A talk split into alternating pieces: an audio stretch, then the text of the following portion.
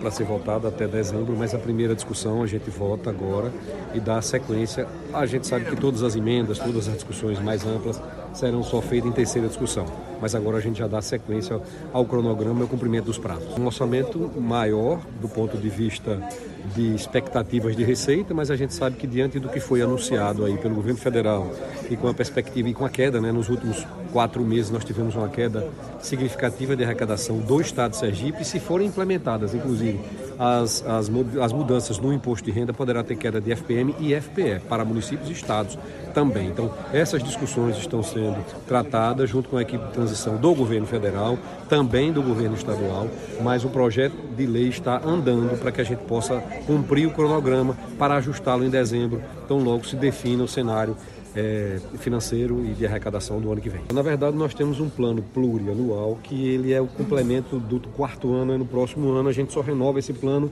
no segundo ano de administração. Então a gente está cumprindo um plano de quatro anos que já começou no governo atual e será executado seu último ano no próximo. O que a gente discute agora é a lei orçamentária. Essa lei orçamentária ela trata despesa de pessoal, despesas de educação, saúde, de infraestrutura, tudo aquilo que está definido, despesa de previdência, ou seja, as maiores despesas estão ali englobadas.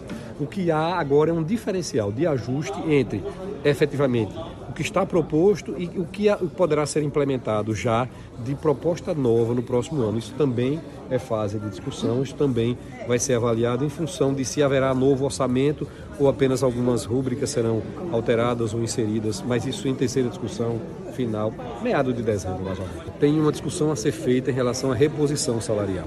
Isso está inserido nas leis orçamentárias, está previsto. Tem, considerando inclusive que quando você faz reposição no nível de inflacionário, isso já está contido, já está pacificado. Se há ou não a possibilidade de ser algo além disso, em função, repito, das perspectivas e das reais é, receitas que serão implementadas a partir de então. Desde agosto deste ano, há uma redução de arrecadação dos estados, o estado de Sergipe também uma perda em torno de 30 a 40 milhões nominais. Veja, não é expectativa de receita, é valor nominal. Então isso precisa ser ajustado em função de discussões que estão acontecendo.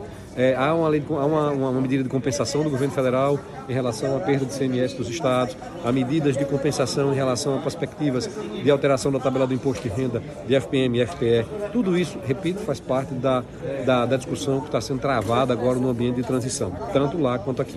Olha, nós, nós não podemos fechar fechar os olhos para o processo, para a questão, por exemplo, da saúde. A pandemia ela alterou o sistema de saúde para se adaptar à nova realidade.